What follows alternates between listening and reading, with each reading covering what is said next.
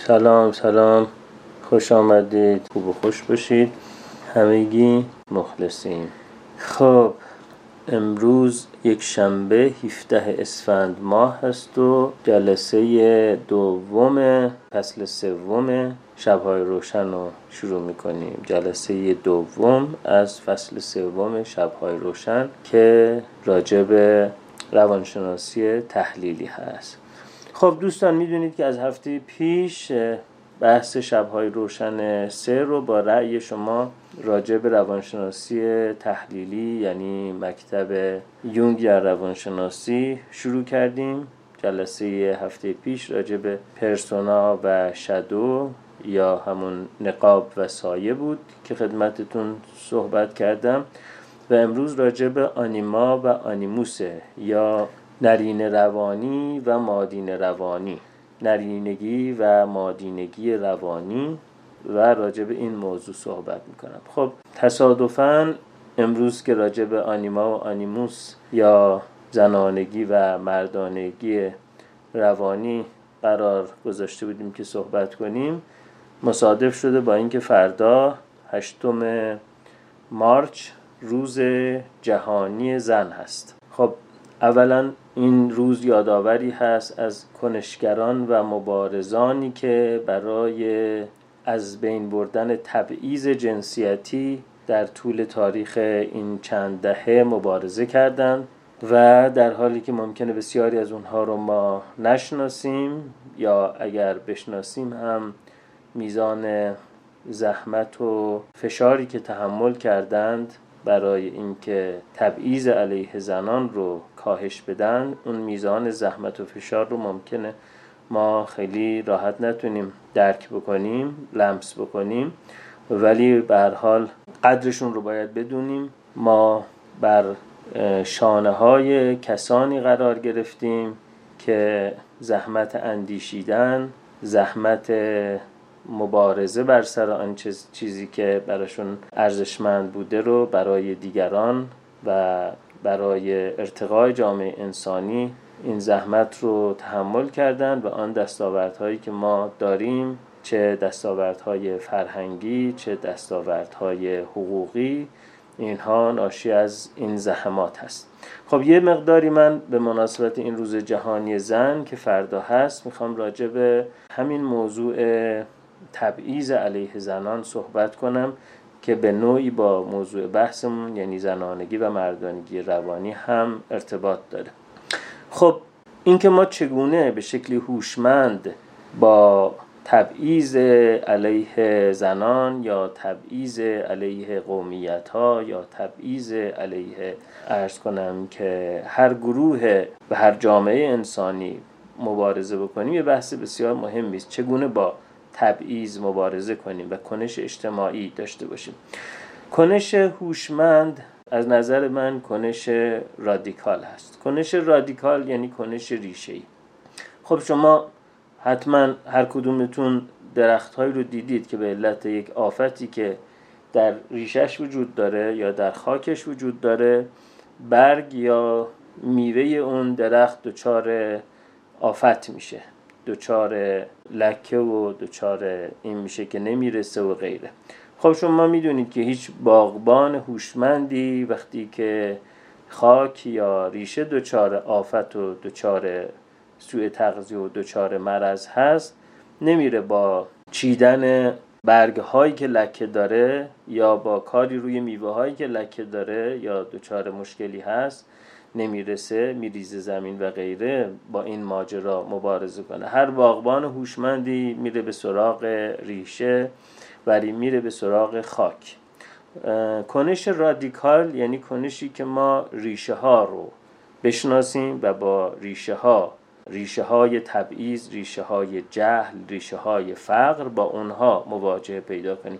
چون اگر بخوایم بریم به سراغ برگ ها و میوه ها، اولا هر لحظه ای که یکی از اون برگ ها و میوه ها رو مشکلش حل کنیم، همزمان ده ها برگ یا میوه دیگه هم دچار مشکل میشن و ما هرگز نمیرسیم که به همه اونها رسیدگی کنیم و از طرفی هم در واقع رسیدگی ما هم رسیدگی مؤثر نخواهد بود. یعنی ما زحمتی میکشیم، هزینه‌ای میپردازیم، اما دستاورد و بهره‌ای از اون نداریم.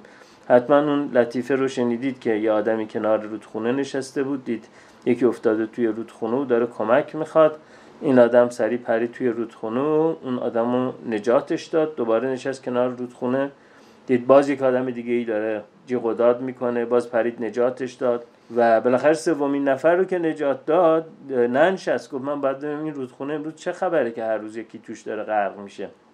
یه ذره اونورتر رفت، دید یه پلی هست و یک آدم سادیستیکی، یک آدم دیگر آزاری، یک آدم حالا نادانی به هر تعبیر اونجا داره هر کسی که از پل رد میشه هل میده تو رودخونه.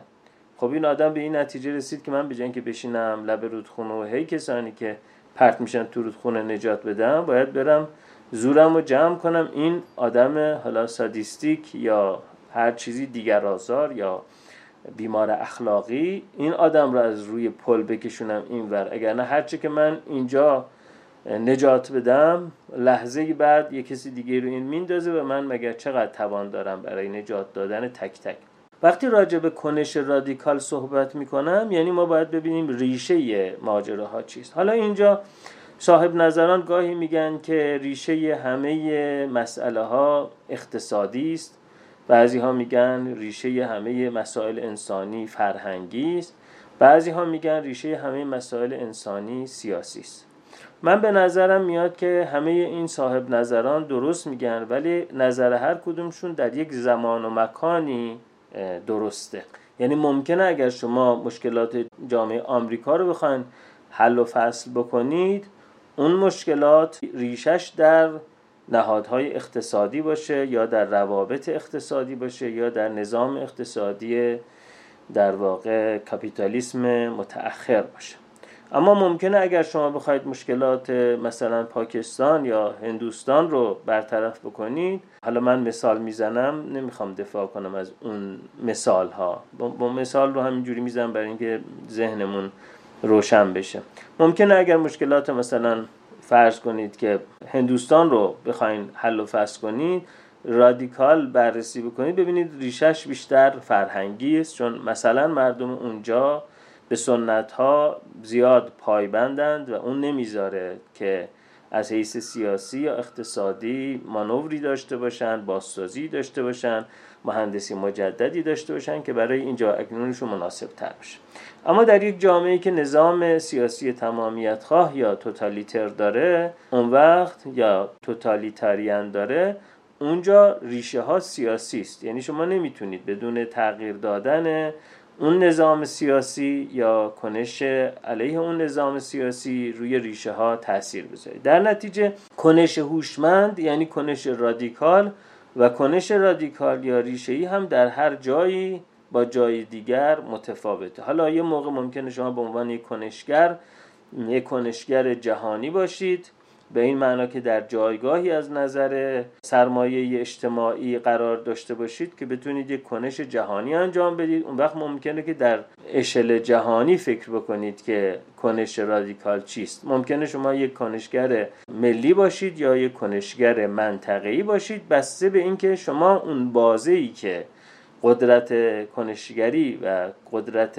فعالیت دارید کجا هست، اونجا بررسی میکنید که در این جایی که من هستم ریشه های مشکل بیشتر فرهنگی است یا اقتصادی است یا سیاسی. و البته وقتی که ما ساحت های فرهنگی، سیاسی، اقتصادی و غیره رو از هم جدا میکنیم، اینا ساحت هایی نیستن که کاملا آناتومیکال از هم جدا شده باشن، مثل مثلا تفاوت فاصله‌ای که بین تن من و بدن گربه‌ای که توی کوچه است وجود داره. نه، این ساحت‌ها جداییشون جدایی آناتومیک نیست، جداییشون جدایی در حال اینتراکشن و تعامله، یعنی هر کدوم هم بر دیگران تاثیر میذارن. بنابراین بحث بر سر این نیست که اگر در مثلا جامعه ما مشکلات ریشه سیاسی دارند، ریشه فرهنگی ندارند. نه، مسئله این هست که نهادهای سیاسی و نظام سیاسی در باز تولید مشکلات فرهنگی نقش پررنگتری داره تا شرایط فرهنگی در باز تولید نظام سیاسی. بنابراین این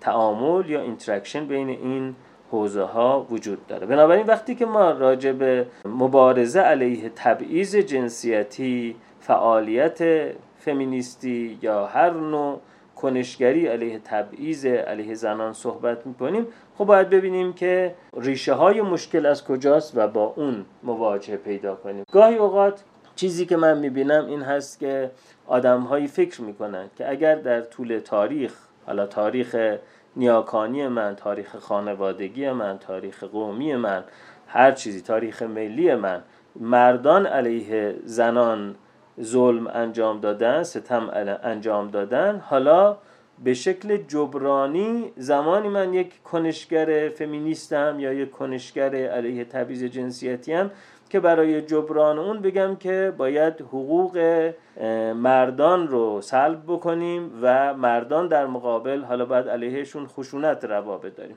مثل این که مثلا یه زن بگه که چون پدر بزرگ من مادر بزرگم رو کتک میزده، حالا من حق دارم که شوهرم رو کتک بزنم. اگر مادر من هم کار خانه میکرده هم کار بیرون میکرده، حالا من حق دارم که به شوهرم بگم هم باید کار بیرون خونه رو انجام بدی هم کار تو خونه رو انجام بدی، من فقط استراحت کنم. این ماجرا که البته هیچ وقت به این صراحت کسی این ماجرا رو به زبان نمیاره، ولی خب بسیاری از آدم‌ها در عمل به گونه‌ای رفتار میکنن که گویا چنین اعتقادی دارن. خب دو تا مشکل در این ماجرا وجود داره، دو سه تا مشکل در این ماجرا وجود داره. یکی این هست که این یک انتقام غیر اخلاقی است، به خاطر اینکه ما انتقام کسی رو که علیه کسی دیگری ظلم کرده، ما علیه کسی دیگری داریم میگیریم. گناه کرد در بلخ آهنگری، به شوشتر زدن گردن مسکری. اینکه یه آدمی پنجاه سال پیش یه آدم دیگری رو مورد ظلم قرار داده، حالا حق من این هست که سهم و حق بیشتری داشته باشم و یه آدم دیگری مورد ظلم قرار بدم. خب این یک انتقام غیر اخلاقی، یک جبران غیر اخلاقی است. حالا بگم جبران غیر اخلاقی بهتره، چون خود واژه انتقام یک بار ارزشی داری که نمیشه انتقام اخلاقی هم داشت. جبران غیر اخلاقی است یا تاوان غیر اخلاقی است یا تنبیه غیر اخلاقی است. مسئله دیگه این است که اگر من چنین کاری انجام بدم، یعنی فکر کنم حالا زنان علیه مردان متحد شوید و مردان رو مثلا بکوبید یا هر چیزی، این نشون میده که من با خود ظلم مشکلی ندارم. مشکل من این است که من مظلوم نباشم. اما اگر که من در یک ظلمی در نقش ظالم باشم و حق بیشتر و سهم بیشتری من دریافت کنم، با این ماجرا مشکلی ندارم. خب اساساً اگر ما قرار باشه که با نفس ظلم مخالف نباشیم، با نفس جهل مخالف نباشیم، با نفس فقر مخالف نباشیم، خب اساساً همین اتفاق میفته که تا الان افتاده. یعنی همه میجنگن که در حالی که فقر وجود داره، ظلم وجود داره، من اونی باشم که بالا باشم، من اونی نباشم که پایین باشم. یکی از مصداق‌های این ماجرا این هست که در این چند سال اخیر خیلی ها برای گرفتن محبوبیت از زنان و در واقع گرفتن رأی از زنان راجع به این صحبت میکنند که مثلا زنان از مردان باهوشترند، زنان از مردان فهیمترند، زنان از مردان اخلاقیترند، زنان از مردان بهترند. ببینید این مثل همون ماجرای مردان از زنان بهترند هست و در نتیجه با دروغ نمیشه علیه دروغ مبارزه کرد. همان گونه که کسی بگی که مردان از زنان بهترند، عاقلترند، فهیمترند، باهوشترن، اخلاقی ترن دروغ است، همان گونه هم کسی بگه یک زنان از مردان بهترن، اخلاقی ترن، باهوشترن، فهیم ترن، باز هم دروغ هست. و این دروغ ها رو من خواهشم این هست که ما در فوروارد کردن و تکثیر کردن و دست زدن و لایک زدن براش همراهی نکنیم، چون اساساً ماجرای فمینیسم ماجرای زنان علیه مردان نیست. این یک باور غلطی است که ما فکر کنیم فمینیسم یعنی زنان علیه مردان. فمینیسم یعنی ما همگی علیه تبعیض جنسیتی. و یکی از چیزهایی که به شکل فرهنگی ریشه تبعیض جنسیتی است، سوگیری و پیشفرض‌های جنسیتی است. بنابراین زنان از مردان باهوش‌ترند یا مردان از زنان قوی‌ترند، اینها همین ریشه‌های تبعیض از اینجا ناشی میشه و بعدم میوهش میشه خشونت، میوهش میشه جنگ و تفرقه. بنابراین این از اون بهتره یا اون از این بهتره. من یادم میاد بچه که بودیم توی کوچه پسرها و دخترها که با هم دیگه کل کل میکردن، مثلا پسرها میگفتن پسرها شیرن مثل شمشیرن، دخترها موشن مثل خرگوشن. باز دخترها در مقابل شعری میخوندن که پسرها بادکنکن، مثلا میخ بزنی میچرکن. خب این کرکری خوندنهای این از اون بهتر اون از اون بهتره واقعا کرکری خوندنها یا رجز خوندنهای کودکانی است که مسائل جامعه انسانی با این رجزخوانی ها حل نمیشه. و در این حال اگر ما فکر کنیم فمینیسم یعنی زنان علیه مردان، اون وقت یادمون میره که بسیاری از ظلم هایی که علیه زنان صورت میگیره توسط زنان صورت میگیره، همینطور که بسیاری از ظلم هایی که علیه مردان صورت میگیرن توسط مردان صورت میگیره. و این مرزهای جنسیتی رو انقدر پررنگ ممکنه بکنیم که متوجه این نشیم که ریشه ماجرا چیست. خب به هر حال با این مقدمه که خدمتون عرض کردم به مناسبت اینکه فردا هشتم مارچ روز جهانی زن هست، وارد بحث آنیما و آنیموس میشم. ببینید فمینیسم یک پدیده متأخره، یعنی بحث این که جنسیت، نقش جنسی بر ساخته نهادهای قدرت و روابط قدرت هست و تفاوت بین دو جنس بیشتر از این که تفاوت سرشتی باشه، تفاوت در نقش اجتماعی است که توسط نهادهای قدرت و روابط قدرت تولید شده و باز تولید میشه. این باور یه پدیده متأخره و کنشگری علیه نهادهای قدرتی که بر اساس نقش جنسیتی این تبعیض رو تولید میکنن یا باز تولید میکنن. این پدیده متأخر شروعش از انقلاب صنعتی بود که در انقلاب صنعتی به خاطر ایجاد مکانیزاسیون اهمیت قدرت عضلانی رو کمرنگ کرد. یعنی فرقی نمیکنه که یک زن پشت لودر یا بولدوزر باشه، پشت رول باشه یا یک مرد، یک زن پشت تیربار نشسته باشه یا یک مرد، یک زن پشت تراکتور نشسته باشه یا یک مرد. انرژی از قدرت عضلانی زن و مرد نیست که لودر یا تراکتور یا بوینگ رو حرکت میده، بلکه قدرت فکری و مهارت هست. خب تا قبل از انقلاب صنعتی که مکانیزاسیون صورت نگرفته بود، یعنی انرژی مکانیکی جایگزین انرژی ماهیچه‌ای نشده بود، خب طبیعتاً قدرت بیشتر مردان باعث مزیت رقابتیشون در اقتصاد و در جنگ قدرت میشد و بنابراین اساساً به ذهن زنی هم خطور نمیکرد که گمان بکنه که این حقوق برابر با مردان رو طلب بکنه. پس شروع زیرساخت‌های اقتصادی ماجرا، اگر با نگاه مارکسیستی نگاه بکنیم که زیرساخت رو اقتصادی می‌بینه، از انقلاب صنعتی بود. اما با وجود اینکه انقلاب صنعتی چند قرن پیش پیش اومد، اما تا زمان جنگ جهانی دوم فرهنگ این که زنها سهم بیشتر و حق بیشتری باید داشته باشن از آنچه بهشون داده میشه و تبعیض رو باید کمرنگ کرد، هنوز این فکر پررنگ نشده بود. یعنی بین زیرساخت‌های اقتصادی ماجرا، زیرساخت‌های تولیدی ماجرا و میوه فرهنگیش چند قرن فاصله افتاده بود. علتش این بود که به تعبیر ویلیام هیپل، زیستشناس برجسته آمریکایی، در کتاب جهش اجتماعی، فرهنگ چسبندگی داره و مثل همین طرحوارها و پیشنویس هایی که توی روانشناسی میخونید که خیلی وقتا یه آدمی ممکنه که خیلی ثروتمند بشه به یه دلیلی، اما طرحواره فقر و شرم و نقص و اینها به این سرعت از بین نمیره با دادن یک ثروت به یه آدمی. همینطور هم در یک جامعه بشری فرهنگ چسبندگی داره، بنابراین با یک تغییر در زیرساخت‌های تولیدی، منابع تولید و ابزارهای تولید، چنین نیست که بلافاصله فرهنگ مربوط به اون هم تغییر کنه. تا زمان جنگ جهانی دوم که به هر حال در کشورهای اروپایی و آمریکای شمالی و بخش بزرگی از جهان، حتی آسیا، مردان به جنگ رفتن، میلیون ها مرد، ده ها میلیون مرد به جنگ رفتند و فضای صنعتی، تولیدی، خدماتی، مدیریتی کشورها و شهرها، نقشها خالی موند و چاره‌ای نبود جز اینکه زنها اون نقشها رو پر کنن. اینجوری شد که زنها به دلیل این شرایط آمدن و این نقش ها رو انجام دادن و خب روشن شد که زن‌ها هیچ کم و کسری ندارن در انجام نقش های مدیریتی، خدماتی، تولیدی پس از مکانیزاسیون.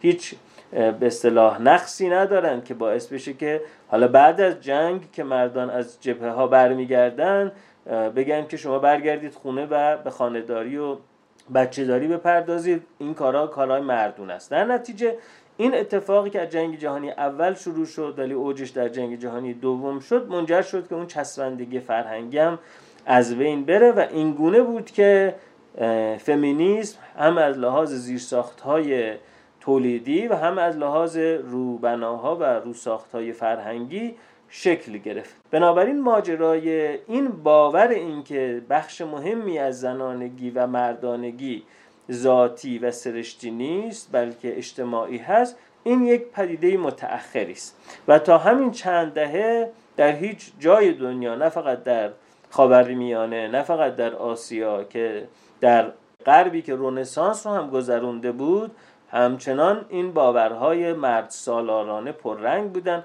و شما حتی در نظریات مثلا اولین نسل نظریه پردازان روانکاوی هم شما پررنگ بودن این باورهای سکسیستی یا جنسیت محور رو میبینید.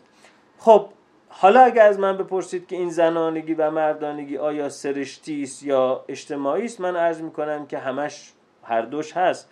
اساساً مهمترین پیامی که من سعی کردم در اکثر کلاس ها و درس گفتارها خدمتتون بدم نگاه زیستی روانی اجتماعی یا بایو سایکو سوشاله، یعنی قرار نیست ما با توجه به مسائل اجتماعی مسائل بایو سایکولوژیک یا زیستی روانی رو فراموش کنیم و قرارم نیست ما با یاد گرفتن نوروترانسمیترها و هورمون‌ها و سیناپس‌ها و نتورک‌های مغزی مسائل سایکوسوشال یا روانی اجتماعی یا فرهنگی رو فراموش کنیم، چرا که انسان حیوانی است زبانمند، حیوانی است تاریخمند، حیوانی است اجتماعی، حیوانی است اخلاقی، حیوانی است فرهنگی و این تمایزش با سایر حیواناته که تعریف میکنه انسان رو. و بنابراین اگر ما انسان رو، چه انسان رو صرفاً بایو سایکولوژیک بهش نگاه کنیم، زیستی روانی نگاه بکنیم به روان انسانی و فرهنگ انسانی، چه صرفاً سایکوسوشال نگاه بکنیم، یه بخش از ماجرا از دست دادیم و میشه مثل همون داستان فیل در تاریکی مولانا که یکی خرطومش رو لمس میکرد و میگفت فیل همین است که من لمس کردم، شبیه ناودان. یه نفرم پاش رو لمس میکرد میگفت فیل همین است که من لمس کردم، شبیه ستون. و هر کس یه جایش رو لمس میکرد و میگفت همین است و دوچار خطای اوور جنرالیزیشن یا تعمیم مفرط یا اوور جنرالیزیشن فلسی شده بودن همشون و آن چیزی که میتوانستن لمس بکنن اون رو تعمیم میدادن به اینکه فیل همین است. ما هم اگر نگاه بایو سایکو سوشال نداشته باشیم دوچار این ماجرا میشیم که جامعه شناس صرفاً از روابط و نهادهای اجتماعی که زنانگی و مردانگی رو ایجاد میکنه، این واژه ها و این نقش ها رو تعریف میکنه، دفاع ممکنه بکنه. زیست شناس و عرض کنم که پزشک یا روانشناس تکاملی صرفاً از جنبه های بیولوژیک به ماجرا نگاه بکنه، در حالی که خب نگاه جامع، نگاه مولتی دیسیپلینری و نگاه چند وجهیست.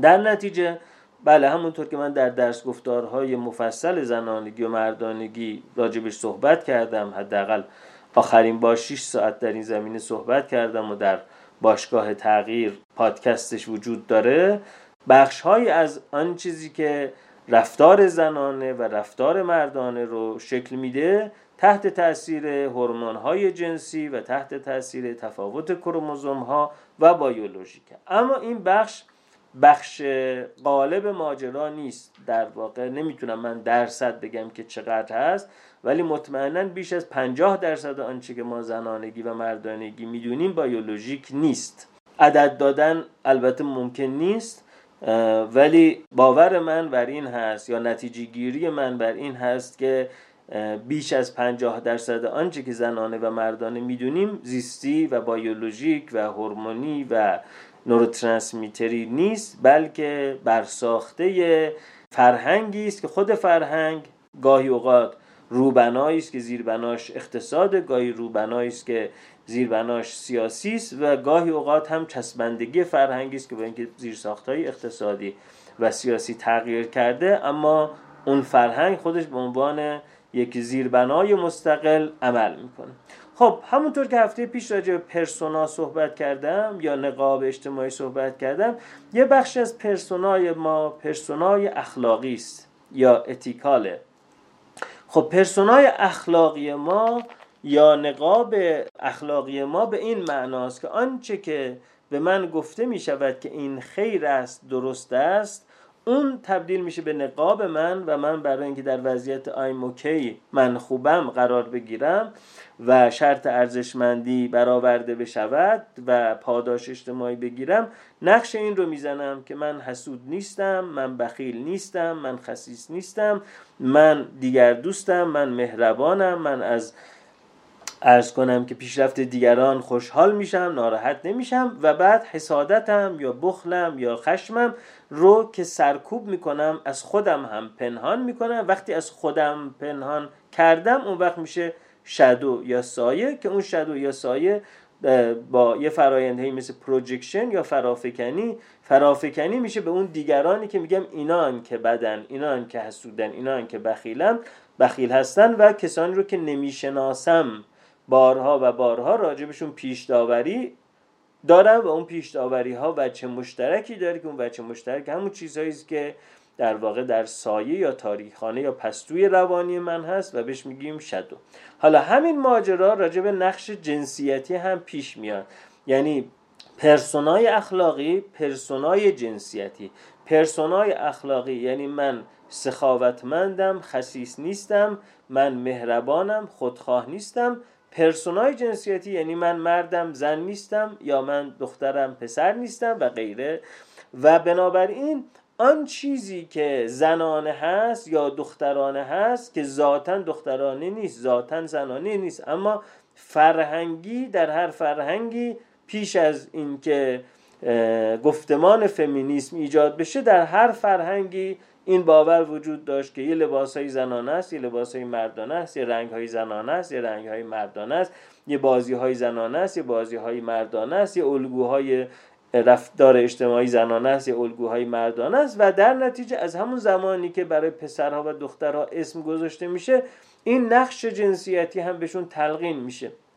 این رو من عرض کردم که شما می‌بینید که اسمهای زنانه اسمهای لطیفی هستن، مثلا اسم زن هست پروانه، پرستو، مهتاب، چه میدونم یاس، یاسمن، روز و غیره، چیزهایی که یا گلن یا پروانه و پرنده زیبایی هستن. اما اسمهای مردانه است که اسد یعنی شیر یا مثلا شاهینه، اسمهای مردانه است که فولاد، تیمور، اسمهایی است که توش خشونت مثلا وجود داره اسمهای مردانه است، سیف یا سیف الله مثلا یعنی شمشیر، اینا اسمهایی است که معمولا توش خشونت وجود داره. بنابراین ما از زمانی که برای بچه‌مون اسم میذاشتیم، ما که میگم منظور من و شما نیستیم، منظور تاریخ ماست، این نقش جنسیتی رو تولید میکردیم. حالا وقتی که اسم یک پسری رو میذاشتیم تیمور، فولاد، شهاب، شاهین، چه میدونم اسد، سیف و غیره، در واقع داشتیم بهش میگفتیم که تو باید خشم باشی، تو باید جنگنده باشی، تو نباید لطیف و ظریف و زیبا باشی. در عوض اسم یک دختری رو میذاشتیم پروانه، اسمش رو میذاشتیم عرض کنم که نیلوفر، اسمهای لطیف و زیبا میذاشتیم. این میشه نقش جنسیتی. خب این نقش جنسیتی منجر به این میشه که ما یه پرسونای جنسیتی داشته باشیم و همونطور که اونجا یه پرسونای اخلاقی داریم و آنچه که ریپرس میکنیم، سرکوب میکنیم میشه شادو، یعنی در واقع تاریک خانه اخلاقی ما، اینجا هم یه پرسونای جنسیتی داریم، آنچه سرکوب میکنیم میشه آنیما و آنیموس، یعنی نرینه روانی درون یک زن که بهش آنیموس گفته میشه و مادین روانی درون یک مرد که بهش آنیما گفته میشه. یعنی اون نقش کانترسکشوالی، مثلا یک مرد در یک جامعه سنتی غمگین شدنش، ترسیدنش، گریه کردنش، عاطفی شدنش، ظریف بودنش، حساس بودنش یک نقص محسوب می شده. بنابراین این می رفته در شادو جنسیتی این مرد قرار می گرفته که بهش می گفتیم آنیما. حالا آنیما و آنیموس یا نرین روانی و مادین روانی در مردان و زنان، یعنی آنچه که من در درون خودم دارم اما به خاطر نقش جنسیتی سالها و دهه‌ها سرکوبش کردم، آنچه خود داشت ز بیگانه تمنا می‌کرد. یه چیزی در درون منه اما گمش کردم، بعد سالها دل طلب جام جم از ما می‌کرد. آنچه خود داشت ز بیگانه تمنا می‌کرد، گوهری که صدف جان و جهان بیرون است طلب از گمشدگان لب دریا می‌کرد. یعنی اینکه من یه چیزی در درون خودم گم کردم اما بیرون دنبالش می‌گردم و در نتیجه آنیما و آنیموس یا نرین روانی و مادین روانی، یعنی اون بخش سرکوب شده درون یک زن یا مرد در نقش جنسیتی، یکی از دلایل عشق رمانتیکه.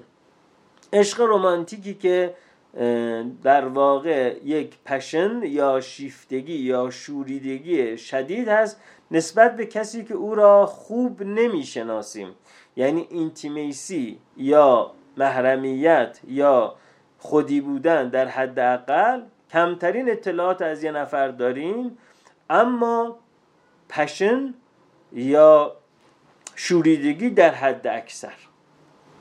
در چنین شرایطی با عشق رمانتیک، با چنین تعریفی، نه با هر تعریفی، با چنین تعریفی که حد اکثر پشن وجود داره و حداقل اینتیمیسی، حداقل شناخت وجود داره ولی حداکثر شوریدگی و شیفتگی و در واقع اروتیک بودن توی ماجرا وجود داره.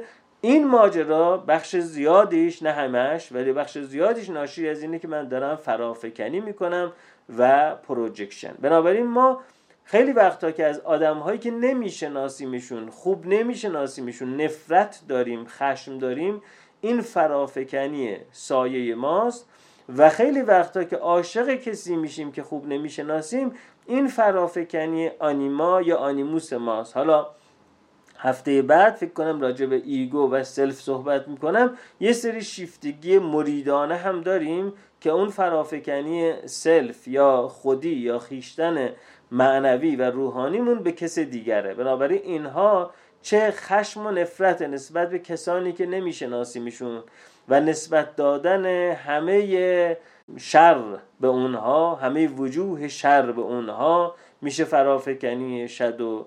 چه نسبت دادن، چه عشق رمانتیک با این تعریف که حد اکثر پشن و حد اقل اینتیمیسی، این هم یه فرافکنیه. منتها این فرافکنی آنیموس یا آنیماست، در واقع اون جان کانترسکشوئل درون یک مرد یا زن به مرد یا زنی و ارادت و مرید بودن و مقلد بودن و اون حالت پرستش گونه، نیایش گونه و ستایش گونه ای که یک انسان به انسان دیگری داره، هم باز دوباره فرافکنی سلف یا خیشتن یا من معنوی است که داره به انسان دیگری فرافکنی میکنه. و اون چیزی که سهراب میگه عشق صدای فاصله ها، صدای فاصله هایی که غرق ابهامند، این همین ماجراست که یه آدمی رو که ما نمیشناسیم داریم فرافکنی میکنیم به اون فاصله، به اون عدم شناخت، به اون ابهام، آن چیزی که مطلوب ماست. آرزوی خودمون رو و فانتزی خودمون رو داریم با آنچه نمیشناسیم فرافکنی میکنیم. خب اینجا هم همونطوری که اون نفرت و خشمی که ناشی از فرافکنی سایه به دیگری باشه یک نفرت و خشم کوره، یعنی ما از کسی نفرت داریم که او رو نمیشناسیم، نسبت به کسی یا کسانی خشم داریم که اونها رو نمیشناسیم. حالا در مذاهب گاهی به صورت جمعی اتفاق میفته، یعنی فقط میگن فلانی دشمن خداست، این گروه دشمن خدان، اون گروه نجسن، اون گروه کافرن و هیچ وقت نمینشینند از درون فرهنگ اونها رو، تجربه اونها رو، زیست اونها رو، روابط اونها رو مرور بکنن. همیشه از یک فاصله دور میگن اونا که اونور هستن، اونا که اونور هستن شیطانن، فرزندان شیطان هستن و در نتیجه نسبت به اونهایی که نمیشناسن خشم و نفرت و کینه دارن. این یه جور فرافکنیست. اونور قضیه فرافکنی عاشقانه یا اروتیک هم باز یک عشق کوره، یعنی من عاشق کسی هستم که نمیشناسمش و وقتی که میشناسمش هرچی بیشتر میشناسمش بیشتر جا میخورم و بیشتر به این نتیجه میرسم که یه جای کار میلنگه، این که قرار نبود اینجوری باشه. حالا گاهی اوقات هم ما آنیما یا آنیموس آلوده به سایه داریم. یعنی چی؟ یعنی این که پرسونای اخلاقی و پرسونای جنسیتی در هم ادغام شدن.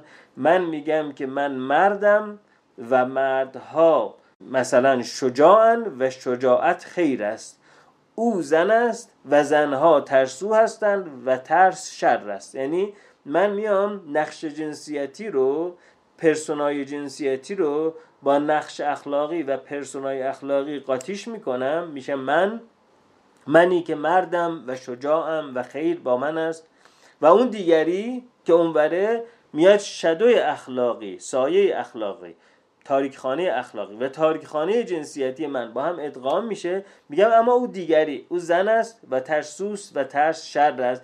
این میشه آنیما یا آنیموس آلوده به سایه. اون وقت میشه یه آدمی که در پرسونای خودش در این حالی که میگه من مردم، بنابراین من به خاطر مرد بودن مثلا باید دست به آچار باشم، من به خاطر مرد بودن باید مثلا از تاریکی نترسم، من به خاطر مرد بودن باید خوب کشتی بگیرم، خوب بوکس بازی بکنم، در این حال میگه که فخر و ستایش بر این هست دست به آچار بودن یا خوب کشتی گرفتن یا دست فرمون خوب داشتن. و اما وهن و خفت از آن اون یکیست، یعنی اونی که اون نقش دیگر رو داره. و این میشه اون وضعیتی که وقتی یک مرد زنان رو بهشون توهین میکنه و تحقیر میکنه یا یک زن به مردان توهین میکنه یا تحقیر میکنه، این نشان دهنده این هست که یک ادغامی بین در واقع سایه اخلاقی و سایه جنسیتی صورت گرفته و یک ادغامی بین پرسونای اخلاقی و پرسونای جنسیتی صورت گرفته و این باعث میشه که حالا اون جنس دیگر از نظرش جنس دوم و جنسی که اون خوب نیست و ما خوبیم، ما خوبیم دیگه او بد هست، در واقع این اتفاق بیفته که این منجر به این میشه که در واقع ما پیشفرض‌ها و تبعیض‌ها و خشونت‌های جنسیتی رو روا بدانیم به خاطر اینکه به نوعی اون جنس میشه جنس دست دوم. همونطوری که در نژاد پرستی وجود داره، همونطوری که در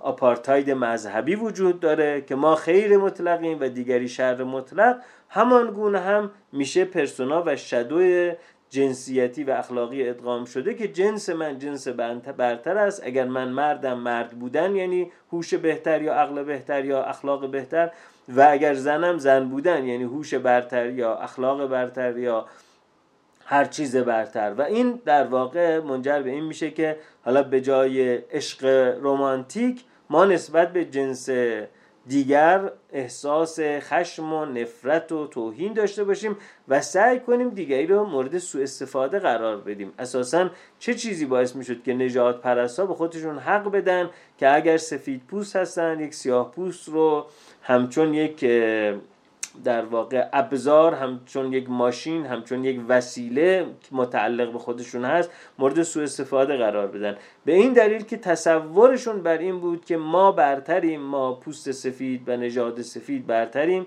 و اونها پسترن، پس حق ماست که سهم بالاتری داشته باشیم و از اونها هر گونه که مایلیم و لذت میبریم و دوست داریم استفاده کنیم. حالی آدمی هم که تصورش بر این باشه که زنها برتر هستند یا مردها برتر هستند، حق خودش میدونه که اون جنس دیگر رو مورد سوء استفاده جنسی یا سوء استفاده مالی یا سوء استفاده اجتماعی قرار بده و در نتیجه همین وضعیتی اتفاق میفته که تشتت و تفرقه و نزاع اجتماعی به جای در واقع همکاری و هماهنگی اجتماعی صورت میگیره.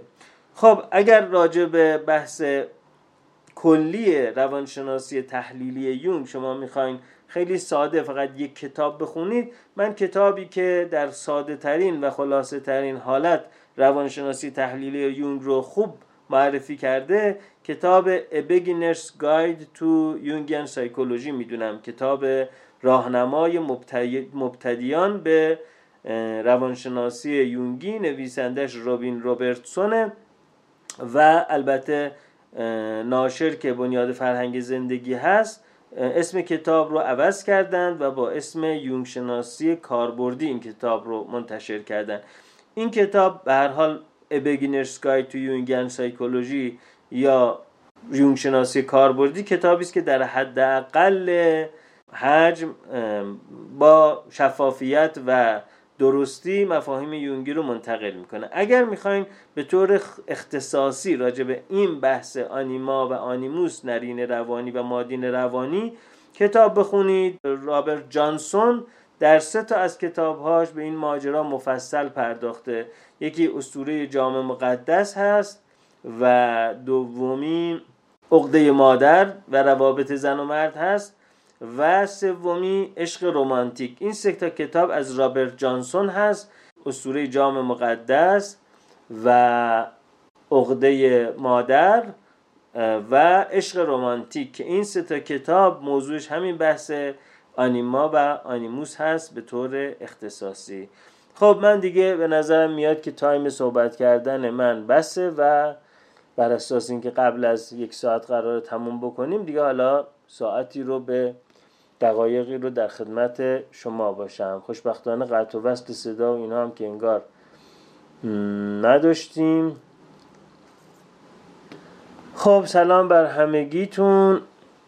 بله پرسیدیم با توجه به اینکه در جوامع مرد سالاران مردانگی مزیت است، آیا امکان داره که زنانگی در زنان سرکوب شود و در سایه قرار بگیرد؟ بله دقیقاً این ممکنه که در واقع بعضی از زنان برای اینکه با اون وجهی که مثبت انگاشته میشه همانندسازی بکنند، بخش هایی که به تعبیری زنانه محسوب میشه رو حالا چه بیولوژیک چه سایکولوژیک و چه سوشال رو در خودشون سرکوب بکنن، این اتفاق رخ میده که کتاب‌های خانم موریان موردک عمدتاً راجع به همین ماجراست، راجع به سرکوب بخش‌های که زنانه انگاشته میشه، مثل کتاب جرفای زن بودن و کتاب دختر بابا.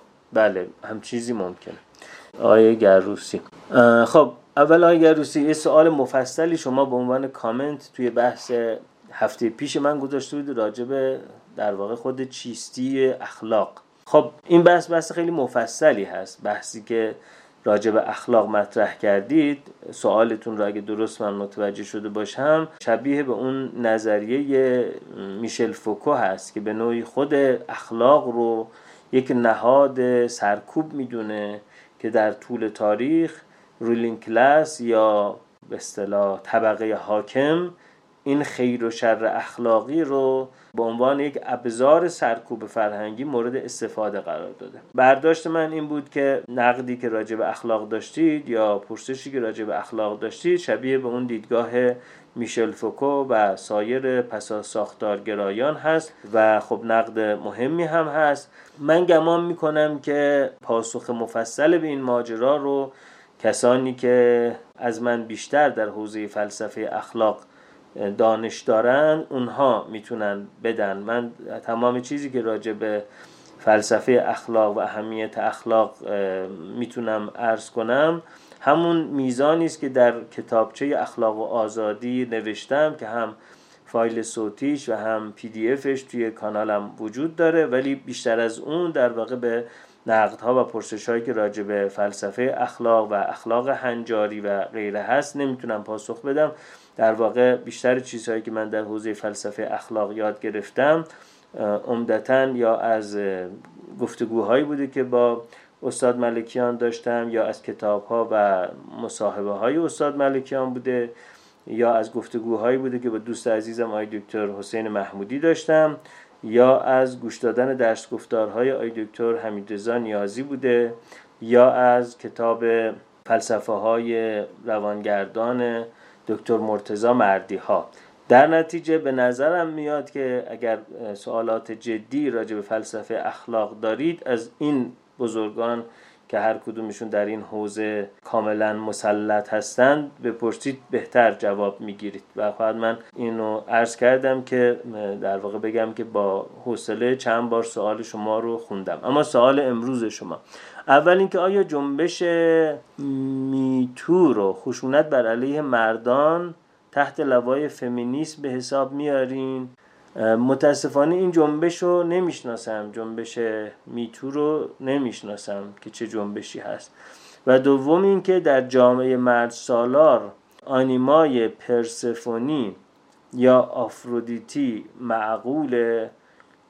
خب طبق همون بحثی که الان راجع به دیدگاه پس از ساختارگرایان داشتیم، خود امر معقول هم یکی از اون گفتمانهای سلطه هست یا ابزارهای نظام سلطه هست، به این معنا که برای یک مرد طبعاً در یک جامعه مرد سالار با تعریف عقلانیت توسط نهادهای حاکم مرد سالار، این دیگه این آنیمای آفرودیتی یا پرسفونی برای یک مرد معقول محسوب نمیشه، به این معنا که اگه یک مردی علاقه زیاده به آرایش کردن، زیور آلات، زیباسازی بدن خودش، نمایش زیبایی‌های جسمانی خودش داشته باشه یا علاقه زیادی داشته باشه به گرفتن نوازش و حمایت، از نظر اون گفتمان حاکم یا در واقع کلان روایت‌های حاکم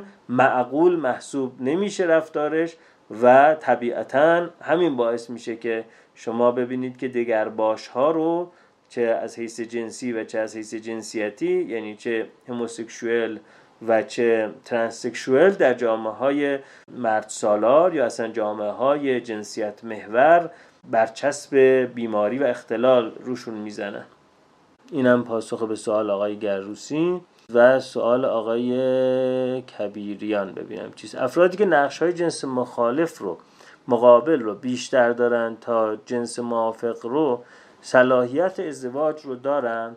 خب آقای کبیریان، اگر ازدواج رو یک نهادی تعریف بکنیم که با همین چارچوب‌های تاریخی و حقوقی موجود هست، خب ما گاهی اوقات ممکنه که راجع به اینکه ازدواج چی هست با هم نشینیم، راجع به تمام زیر و بمهاش و جزئیاتش گفتگو بکنیم.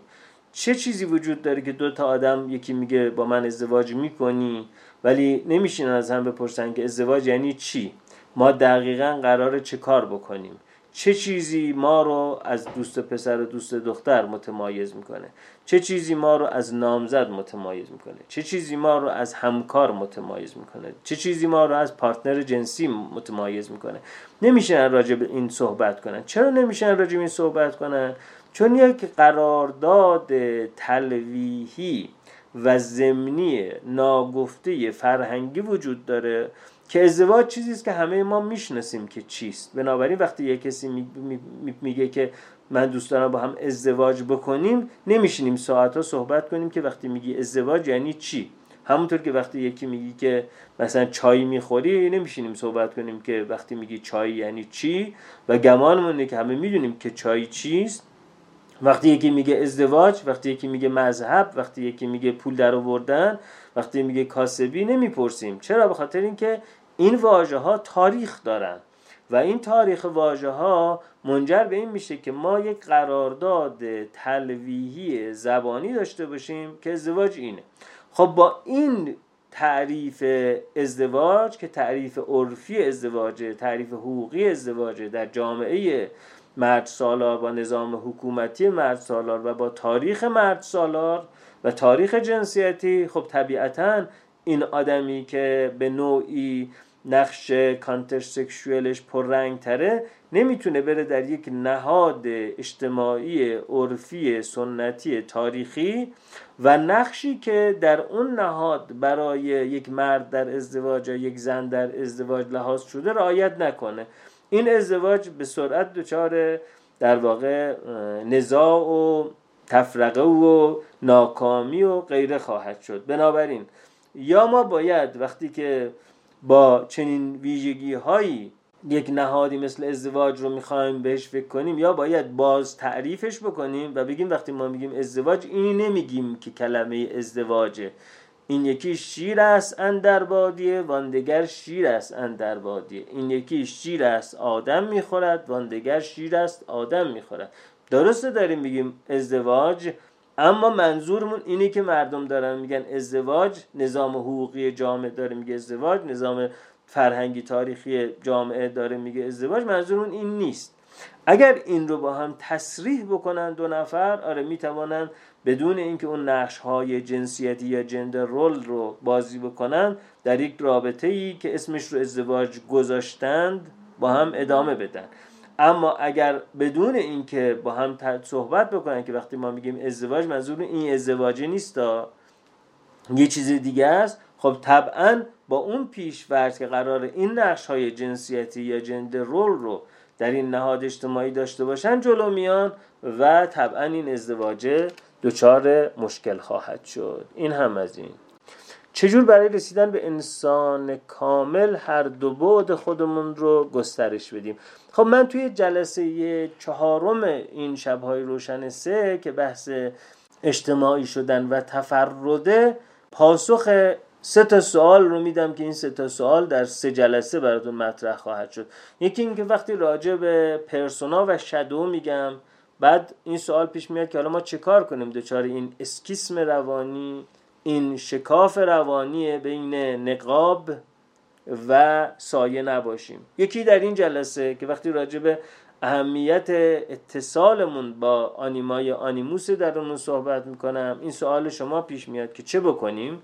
و هم در جلسه بعد که راجع به ایگو و سلف صحبت خواهم کرد، یا خود و خودی، خود و خیشتن، نفس و من معنوی، وقتی راجع به اون هم صحبت خواهیم کرد، این سوال خواهد اومد که چه بکنیم؟ تو جلسه چهارم که بحث اجتماعی شدن و تفرده، اونجا پاسخ این سوال رو میدم که چه میشه کرد که ما از اسکیسم یا شکاف روانی به اینتگریتی یا انسجام روانی برسیم، البته بر اساس نظریات یونگ، چون بحث ما در چارچوب نظریات یونگه. خب آیه پوزیدون گفتید که این اشاره به ادغام سایه ها با مسئله آس اند دم در مبحث استیگماتیزیشن یا استیگماتایزینگ همپوشی داره. بله درست میفرمایید، این شبیه به همون مبحثه. بله درست میفرمایید. خانم لیلا که گفتید که ایمیل ها رو پاسخ بدم، من در هفته تقریبا پنجاه تا ایمیل پاسخ میدم، اما در هفته تقریبا صد تا صد و پنجاه تا ایمیل برای من میرسه. بنابراین هر چقدرم که من وقت بذارم سر ایمیل پاسخ دادن، هر هفته به طور متوسط پنجاه تا صد تا ایمیل من عقب میافتم و این منجر به این میشه که ایمیل ها رو به سرعت نتونم پاسخ بدم. خب جناب تین تین که پرسید چجوری سایه خودمون رو تشخیص بدیم، هفته پیش من مفصل گفتم اگر ما ویژگی اخلاقی منفی رو بدون شناخت یه آدمی به کرات با آدم‌هایی که خوب نمی‌شناسیمشون نسبت میدیم، این میشه سایه. بنابراین چنین نیست که من از هر ویژگی که خشم داشته باشم یا نفرت داشته باشم، یا از هر آدمی که خشم داشته باشم یا نفرت داشته باشم، این اسمش فرافکنی سایه باشه. نه اینجوری نیست. اما اگر مکرراً بارها در شرایط ابهام به دیگری چیزی رو از آنچه که شر میدانم، غیر اخلاقی میدانم، زشت میدانم، نادرست میدانم، نسبت میدم به دیگران، یا حتی ممکنه که شر ندانم، یه ویژگی دو طرفه باشه، یعنی یعنی جنبه مثبت هم داره جنبه منفی هم داره، اما من بدون اینکه آدم‌ها رو به اندازه کافی بشناسم، با یه نگاه، با یه گوشه چشم، با یه آشنایی چند دقیقه‌ای میگم دیدی فلانی، داشتیم با هم مثلا چای میخوردیم، یه چای خوردیم دیدی اینجوری بود اینجوری بود اینجوری بود اینجوری بود اینجوری بود. این میشه فرافکنی و فرافکنی معمولا از سایه ماست. بنابراین وقتی ما پیش داوری‌های بر اساس اطلاعات ناکافی میکنیم راجع به آدم‌ها و موقعیت‌ها و بارها تکرار میشه، اون فصل مشترک اون پیش داوری‌ها و قضاوت‌های عجولانه سایه ما رو نشون میده. خب آقای فرزاد احتمالاً یا فرزام گفتید آیا میشود گفت که تنها فرهنگ به طور غیر مستقیم در ایجاد محتویات سایه ما نقش داره یا خیر عوامل دیگری هم هست؟ بله فرهنگه که نقش داره. حالا این فرهنگ گاهی فرهنگ خانوادگی است، گاهی فرهنگ ملی است، گاهی فرهنگ قومی است، ولی در واقع همون فرهنگه که بعد درونیش میکنیم تابوهای فرهنگی است، باید و نبایدها و مرزهای خیر و شر فرهنگی است که درونیش میکنیم و اون وقت میشه همون سوپر ایگو یا فرانهاد و همون منجر به ایجاد سایه و سرکوب میشه. در جامعه‌ای که بله آقای حمید گفتی در جامعه‌ای که این جی او ها رو کنترل و نابود میکنه و نهادهای حد واسط حاکمیت تنها به بی‌اعتمادی اجتماعی دامن میزنند، اساساً کنش چه معنی داره و چگونه میتوان کنشگر بود؟ یک کتابی رو به اسم کنش‌های کوچک ایستادگی پی دی افش رو توی کانال تلگرامم گذاشتم که به نظرم میرسه که راهکارهایی رو برای اینکه در یک جامعه تمامیت با یک حکومت تمامیت‌ها چگونه میتوان کنشگر بود رو در اون کنش‌های کوچک ایستادگی یه سری مثال‌ها زده. من بیشتر از اون در واقع چیز ندارم، خلاقیت و ایده‌ای ندارم و چون به نظرم اومد که اون یه سری ایده‌های خوب تو کتاب کنش‌های کوچک ایستادگی هست، من اونو به اشتراک گذاشتم و تو کانال تلگرامم هنوز هست. خب خانم مرجان که پرسیدید آیا فمینیسم از اندیشه‌های سیمون دوبووار؟ نه، فمینیسم که نظریه پردازهای زیادی داشته و فعالان زیادی داشته. خیلی قبل از خانم سیمون دوبووار هم گفتمان فمینیسم وجود داشته، کنش‌های فمینیسم هم وجود داشته چند دهه قبل از خانم سیمون دوبووار، ولی خب ایشون هم یک نظریه پرداز و کنشگر تاثیرگذار در این ماجرا بودن. آقای آرش که راجع به اینکه چگونه میشه به کسی کمک کرد که از اون عشق آسیب زننده بیرون بیاد، من فکر میکنم هم کتاب اشق رومانتیک رابرت جانسون کمک کننده است، هم کتاب دشخیم عشق اروین یالون کمک کننده است، هم سه کتابی که الندوباتن راجع به عشق داره، یعنی جستارهای درباره عشق و سیر عشق و جنبش رومانتیک، هم اینها کمک کننده است، هم این کتاب مختصر خود من ماجراهای عاشقانه کمک کننده است. یعنی به نظرم میاد که همین حرفایی که در این کتاب هاست اگر این نفر بخونه یا به یک آدمی آموزش بدیم کمک میکنه به این که عشقهای ناشی از فرافکنی توش اونقدر قدرت ایجاد نکنه که انتخابهای غلطی انجام بده. بله خانم انبر صدیقی عزیز، همونطور که عرض کردم در جلسه چهارم یعنی هفته بعد نه هفته بعدش در خدمتتون اگر که باشم، اونجا راجع به چه باید کرد برای ادغام حالا پرسونا و شادو، زنانگی و مردانگی، نفس و خیشتن، اونجا صحبت خواهم کرد. خانم سرافراز گفتید کدام پیشفرض جنسی در رابطه عاطفی مردان و زنان تأثیر بیشتری داره؟ به نظرم میاد همین پیشفرض که مردان از سیاره دیگری هستند، زنان از سیاره دیگری، مردان مغز متفاوتی دارند، زنان مغز متفاوتی دارند، مردان یک گونه دیگری هستند، زنان یک گونه دیگری هستند، همین که زنانگی و مردانگی رو دو تا چیز اینقدر متمایز و منجمد و جدا از همی بدونیم، این مهمترین پیش‌فرضی است که باعث میشه که ما تلاشی برای همفکری و همراهی و همگویی و همکاری نکنیم، چون پیش‌فرضمون اینه که اون که نمیفهمه، اون که منو درک نمیکنه، اون که احساسات منو نمیفهمه، اون که افکار منو نمیفهمه. این این مهمترین پیشفرضه، پیشفرض این که ما فرق میکنیم. همین ماجرا در اختلاف بین ادیان، در اختلاف بین اقوام، در اختلاف بین ملت ها هم وجود داره. اون ما رو درک نمیکنه، اون چجوری میتونه ما رو بفهمه؟ بله. آقای عارف پور حسین گفتید ویژگی هایی که یونگ برای آنیما و آنیموس قائل میشه از کجا نشأت میگیره؟ از اسطوره ها و فرهنگ. و آیا این ویژگی ها از منظر یونگ پیشینی هستند؟ نه، از منظر یونگ پیشینی نیستند، بلکه تاریخی و فرهنگی هستند. بله، بنابراین جنسیت رو فرهنگ برای ما شکل میده و من از منظر یونگ من ندیدم که جایی با قطعیت گفته باشه که این ویژگی ها پیشینی هستند، آنیما و آنیموس. گرچه همونطور که عرض کردم دیدگاه بایوسایکوسوشال، یعنی اینکه بالاخره یک تفاوت های بیولوژیکی منجر به این شده که این باورهای فرهنگی و نهادهای اجتماعی شکل بگیره. بنابراین اگر ما امر زیستی رو امر پیشینی بدونیم، در دیدگاه بایوسایکوسوشال هیچ امر پسینی نیست که پیشینی هم نباشه.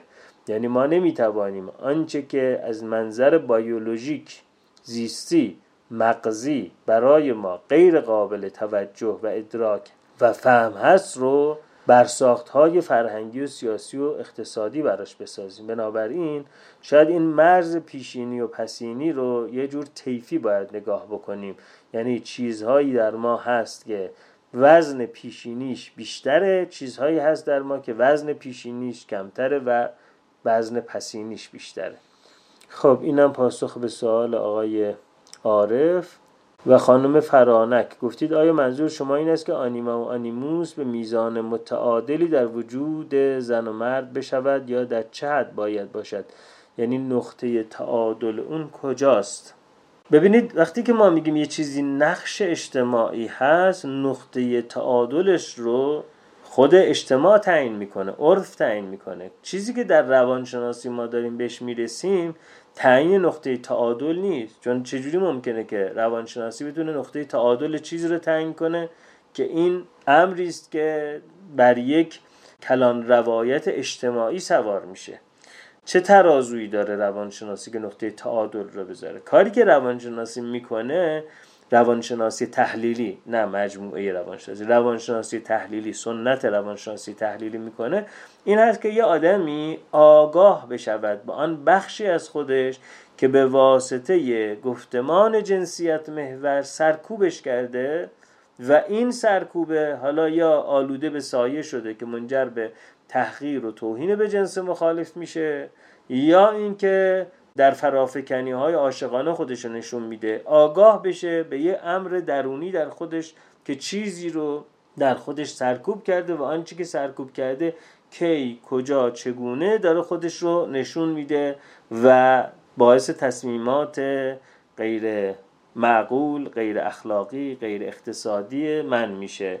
این کاریست که روانشناسی تحلیلی انجام میده. اما گذاشتن اون نقطه تعادل کار روانشناسی تحلیلی اساساً نیست. در مورد مداخلات در روابط فرازناشویی، بله، هم در مؤسسه آستان مهر مشهد کلاس برگزار کردم، هم در مؤسسه آفتاب مهر تهران کلاس برگزار کردم و جاهای دیگه هم برگزار کردم.